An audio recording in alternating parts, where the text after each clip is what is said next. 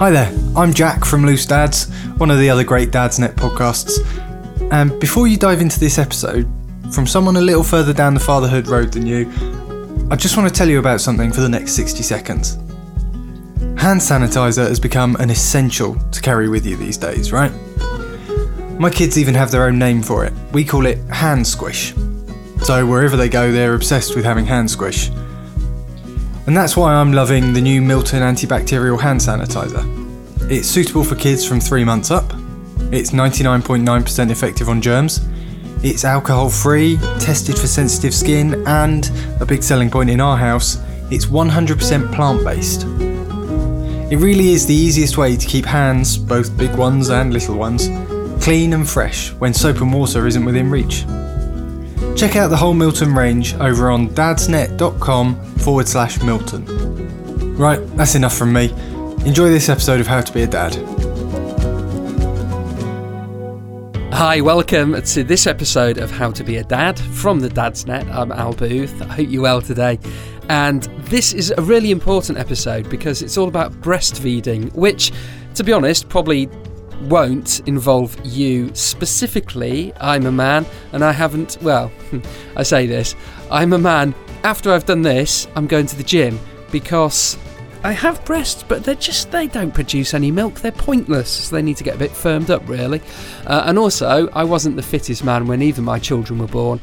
And I think probably as dads, we've all been in that situation where children just they don't care do they they have no social cares in the world and so both my children at some point tried to latch on to me and given the fact that my youngest is two, I should have been to the gym way before this. Anyway, I'm going off the point. This episode is all about breastfeeding and what we can do to help because it's just another one of those aspects of being a new dad where you think, oh, I could do with being inside the woman's brain here which is what we've managed to do because I'm speaking to Lucy Rook, who's a founder of Discreet Boutique. It's an online fashion store for breastfeeding mums, which she set up to design dresses after finding out that actually, even though the planet is millions of years old and humans have been around for quite a long time as well, there are still no dresses designed for breastfeeding mums and to help mums breastfeed in public discreetly. She's a mother she knows the ins and outs of breastfeeding. Um, now, she's not a qualified scientist. I think that's a caveat I need to put in. But let's face it, you don't need to be a qualified scientist if you're a mum, because mums know everything, as you're about to find out. Enjoy. Oh, hold on a minute, because it's going to start really weirdly, because I haven't done one of those really slick introductions. Um, so I began by asking Lucy, why breasts? So it began because so I had Rocco in 2016 and just kind of thought, you know, there's nothing to wear, well, hardly anything to wear for when you're kind of out breastfeeding if you don't want to kind of get everything out. And I was just quite shocked. I was just quite shocked at the lack of choice. But obviously didn't do anything about it then. And then had Bonnie two years later, nothing had changed. And we went on holiday with Alan's other children, so my husband's other children, who included two teenage boys and um, I just felt really quite awkward because unless I wore a pregnancy dress, which I didn't want to because I just spent nine months in a pregnancy dress, oh, it was kind of the choice between that or get you know getting completely exposed on holiday to feed. So I thought, oh well, you know, I'm going to have to try and do something about it, thinking it would be easier than it has been. So it's quite a journey because I've got no experience at all with dressmaking um, or fashion. So it's complete, it's like a completely new world. Um, so it took two years to kind of um, to, for me to launch the business, but it launched at the kind of the back end of last summer. So um, were you still breastfeeding at the time of the launch? No, um, so I breastfed two children for like twenty months each. Um, I think we launched in the June, I'd stopped and then I got pregnant in July. So oh, Is that to prove it? Is that just to see if it like actually works for you? Like, this is it. I thought, uh, yeah, exactly. Although having said that, I have worn. Um, uh, so I wore the dresses before we launched, like while we were um, kind of making sure that you know the dresses worked practically. I was feeding Bonnie Oh, then. wow. So I thought that must have been one of these. You know how people have things they've always wanted to do. I didn't know if it was one of those. It was one of those childhood dreams, and you thought I'm going to go for it, but it was more of a necessity.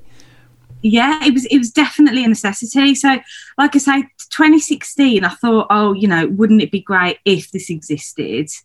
Um, and that's kind of as far as i'd got in my head. And then when i had bonnie two years later and it still didn't exist i just thought do you know what? How hard can it be? Famous last words. I mean it ha- has been it has been quite a challenge just bringing it all together. And sometimes with these ideas if something's meant to be it'll happen fairly easily. So, although it has been challenging, and it's been hard work, and it's just felt very kind of right. And the sort of the feedback that I've had about, you know, from a lot of different mums saying, "Oh gosh, you know, wish I'd have had this when I was breastfeeding," kind of has made it. You know, worthwhile, although it's been quite a long journey getting here. That's brilliant, though, isn't it? It's so good that you're going to be able to experience it as well. Like, yeah, you know, for yeah, real. yeah, yeah. So, I mean, breastfeeding, right? Speaking as a dad, everyone's got an opinion on it, regardless of whether you do it or you don't do it or you're a parent or not. And I'm, you know, a bit of a lefty liberal, and I'm like, no, do it wherever, you know, it's fine, and nobody's looking. But even if you're the most liberal, most like, you know, forthright person, I do this because it's my choice. There's probably is there still an element where it's difficult? I think there was for me. I think for some women, um, and I always wanted to be one of these moms. It, it just didn't matter. They, you know, they're quite happy feeding absolutely anywhere.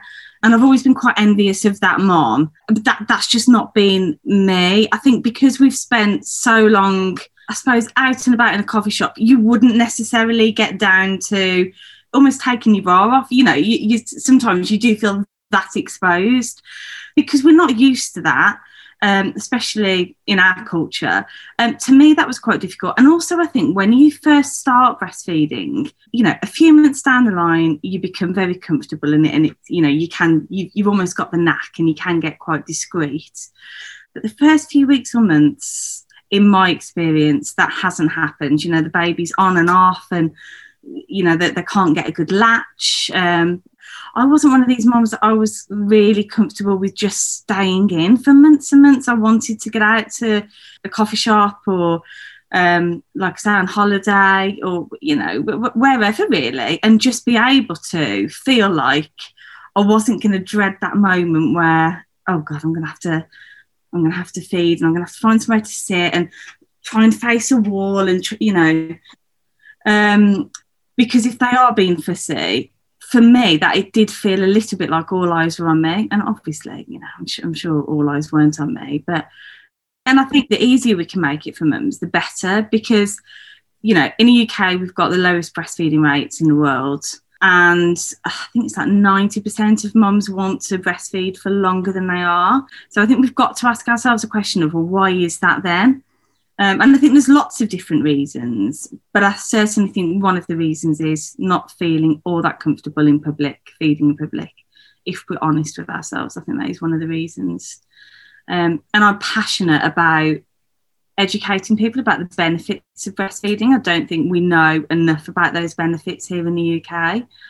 Um, but also, yeah, doing my bit to try and help women and help sort of the support networks around new moms um, support support breastfeeding as much as we can and, and, more than we're doing at the moment. So with our daughter with Sienna, we didn't do the antenatal. I remember the first time we did, and the breastfeeding class was a morning, I think, and and that was it. You know, you've got a morning for the next however many months and years. Um, and with Sienna, she yeah, the, the woman just came in, opened the curtain, came into the bed where Kerry was after being in labour for nine hours, and was like, "Oh, you do this, do this, blah blah blah, do that, do that, great, bro," and that was it, gone. I mean, like I say, as a dad, you know, dads need educating as much as women as well.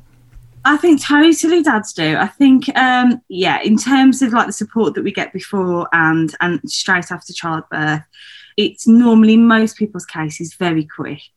And actually, in my experience, the first few days are okay.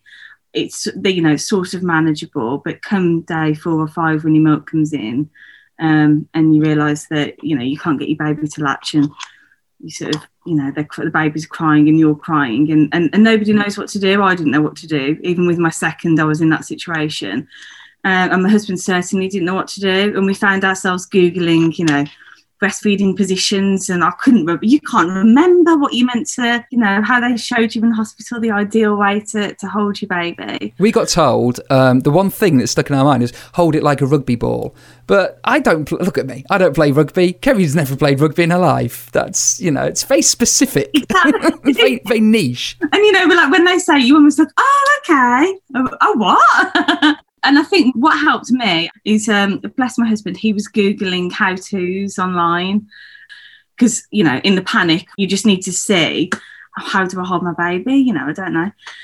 But I suppose what really helped me was Alan just, um, my husband, just sitting there with me, you know, while I was sort of crying and screaming. Um, and phoning our local breastfeeding support group to see when the groups were on I personally felt then very supported. And I think, had that not been my experience, I honestly don't know if I would have ended up breastfeeding our first son because I felt like I was failing. I, I, honestly did because he wasn't having that milk. He couldn't. I couldn't get him to latch. Um, and, and as it happened, you know, uh, Alan sort of drove me up to, to our local breastfeeding support group, and we did manage to get him to, to latch. And you know, it was it was very difficult for probably two or three weeks. Um, but I did feel extremely supported, and I think that to me made all the difference. And there's an awful lot of breast is best, especially from the breastfeeding mums, which I do understand. Of course, you know, we all, you know, most of us want to be able to, to feed our children, but you know, if we can't, we've got to feed them. And it's all very well sort of telling new mums what they should be doing. But, you know, if, if we try and we can't do it, then we shouldn't really be the ones to blame. Because I think there's enough guilt when you become a mum. Goodness me, as soon as you've had the baby, I think you sort of fill it with guilt for one thing or another. And breastfeeding certainly shouldn't be one of those things.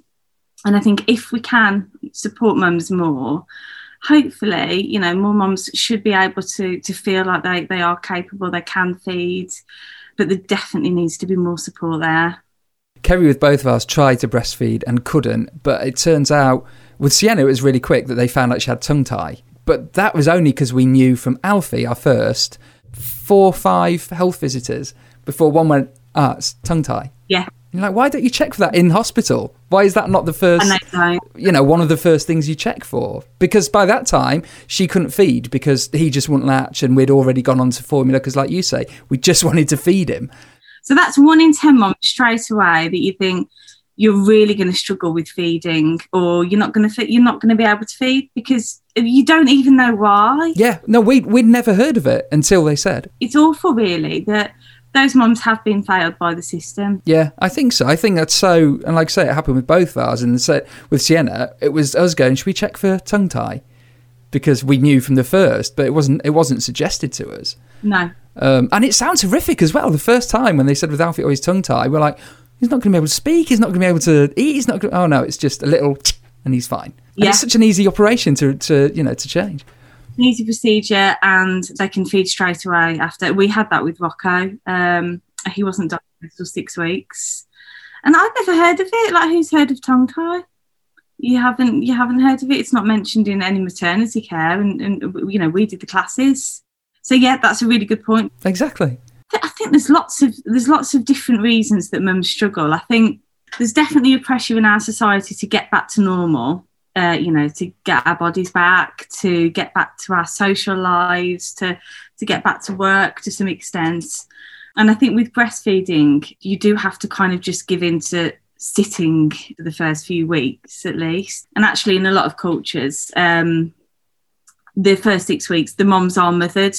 So, you know, the husbands and, and other extended members of the family will just look after the mum and the baby. You know, we don't really see that here a lot of us don't live near our extended family. So it is all on sort of the mum Um, and then the husbands tend to be back at work quite quickly. And I think that's something else that, you know, isn't necessarily going to be conducive to, to those early days or weeks of breastfeeding, Especially if there's another child as well.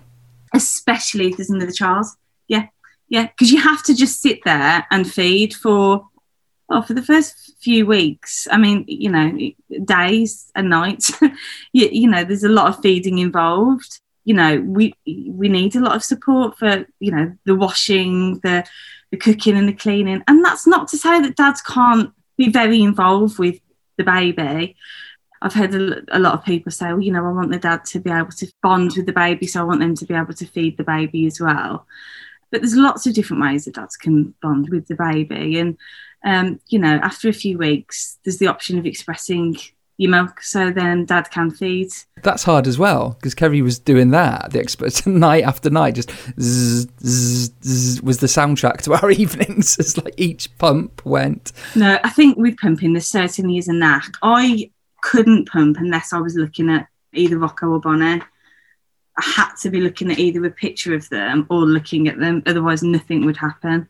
Because you, you need a stimulation, and if they cried, you do kind of leak in the first few in the first few days and weeks. So that's always a good way to kind of get yourself started. But it is difficult. I think it's difficult to start, and then once you've started, you tend to know what you need to have to do. So for me, like I say, that and if I was at work, I had to look at a picture of Rocco or Bonnie. I couldn't just kind of do it and be able to get milk.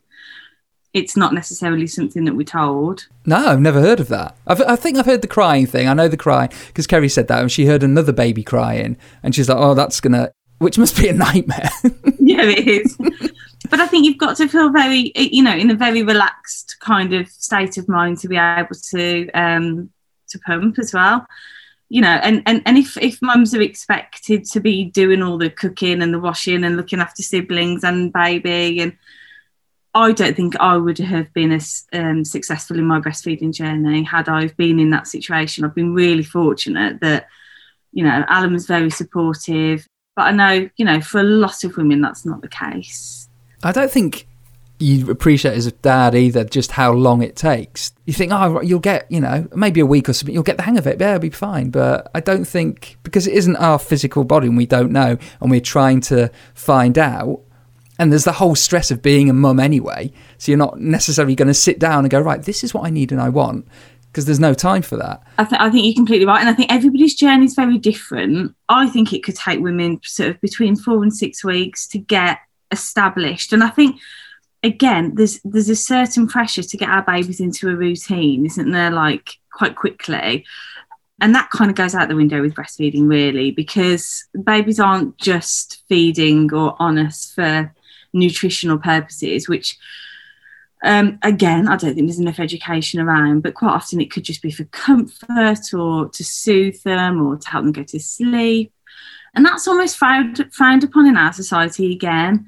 Um, but that's something that kind of comes with the territory, I think. And yeah, I think between four and six weeks, certainly, to kind of establish any sort of a routine and to get quite comfortable with it in that you can just kind of do it and, and do it quite quickly and they can latch quite quickly. Believe it or not, breastfeeding mums get on average 45 minutes more sleep a night. So what's that? I was like, that's two and a half hours instead of two hours, 25 minutes. Then. Yeah, and every minute counts, doesn't it? yeah, yeah. In those first few weeks.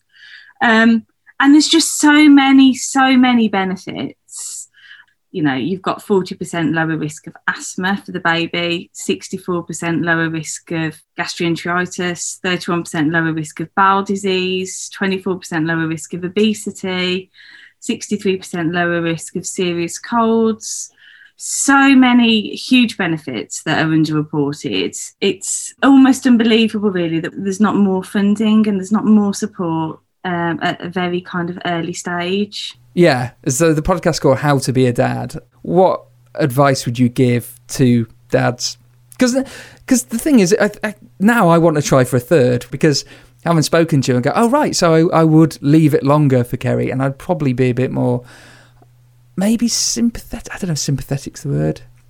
How would you offer support to a mum who's struggling and might think, actually, you know, I've tried, but because I know my sister tried to breastfeed and, and couldn't, so she stopped. We did it, Kerry did it twice. I've got a couple of friends who've done the same thing. So it's it's so common. Yeah, it's really common. Yeah. So make the mom feel very supported and cherished and you know whatever that takes really. So that might be kind of yeah looking after siblings cooking dinner doing the washing not putting that pressure on mums to get up get back to normal after you know a few days. I think that's that's probably the most important thing we can do for mums. Uh, and practically helping them get that support because um, you know once you've had a baby like you've you've quite rightly said there's like a hundred different things to learn or on the job. Going to a local breastfeeding group they are there. The national breastfeeding helplines um, really brilliant.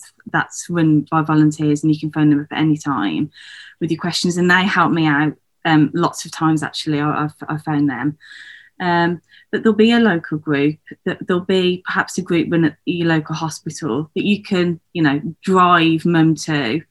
Um, but that without that without my husband doing that for me i don't think i'd have ended up carrying on breastfeeding like i say our first son. If you haven't yet had um, your baby those are some things that you could look into now you know talking about how you're going to manage when the baby comes, you know, what's going to be expected of, of you as dad, um, but also what groups are available, you know, which groups could you end up taking your partner to. Dads can, you know, have lots of skin to skin time with baby without feeding. And actually, that's a great help as well. You know, when mum's not feeding, have that skin to skin time, offer to take the baby out for a walk or um, just put the baby in a sling in the kitchen or, you know, while mom can go and have a shower or do, you know, wash her hair or whatever. But, but wear the sling. Don't just put the baby in the sling in the kitchen. Oh, yeah. no, wear the sling, wear the baby. That, that's... Yes, that's, that's good advice, yeah. um, so, you know, there's lots of different ways that, that, that dad can can bond with the baby and especially if if mum does breastfeed in the night um, for the first few weeks. You know, there's a lot of time, you know, you could spend sort of winding the baby after the baby's been fed or changing nappies. Um, so there's lots of different ways that dads can get involved. Yeah, that's right. That's just taking me back. Actually, that's the that's the thing, isn't it? When through the night, the night ones particularly, and then we it's just because it's so surreal, isn't it? Those night hours where you get an hour and a half sleep in between each one or something, and like we'd accuse each other, we'd be dreaming about something, and Kerry would wake up and go, "Why have you put fish in my dressing gown?" I'm like, "What?" Oh, I woke up a few times thinking, "Oh no, did I put the baby back? Did I put the baby?" yeah, yeah, and and patience, time, like you said, um, and and and just yeah, support and you know just take it really easy those first few weeks as, as new parents there's such a lot going on there's you know so many emotions and and so much to learn on the job. It's just not expecting yourselves to kind of get the hang of it in in two weeks because as soon as you've got the routine established, they change. that was one question I was going to ask as a dad. Dads drinking breast milk. Where do you stand on that?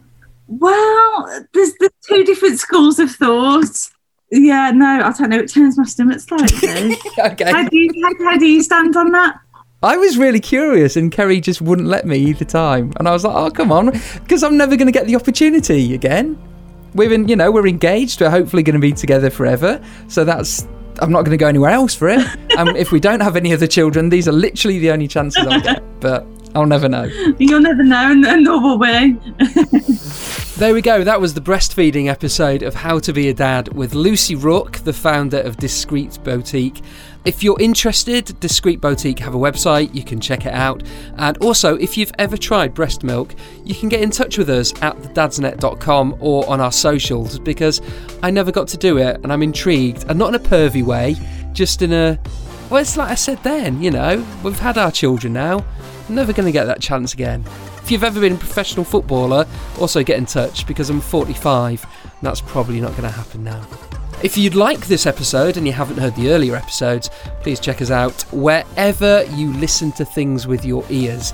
There are the first six episodes of How to Be a Dad, all about the moment you find out, through to the labour and the bits afterwards in those first few months. If you'd like to be on future episode as well, I'd love to talk to you. I'm Al Booth and you can get in touch with us at thedadsnet.com. In the meantime, enjoy being a dad. I hope everything is going well for you and I'll speak to you soon. A Dadsnet original podcast.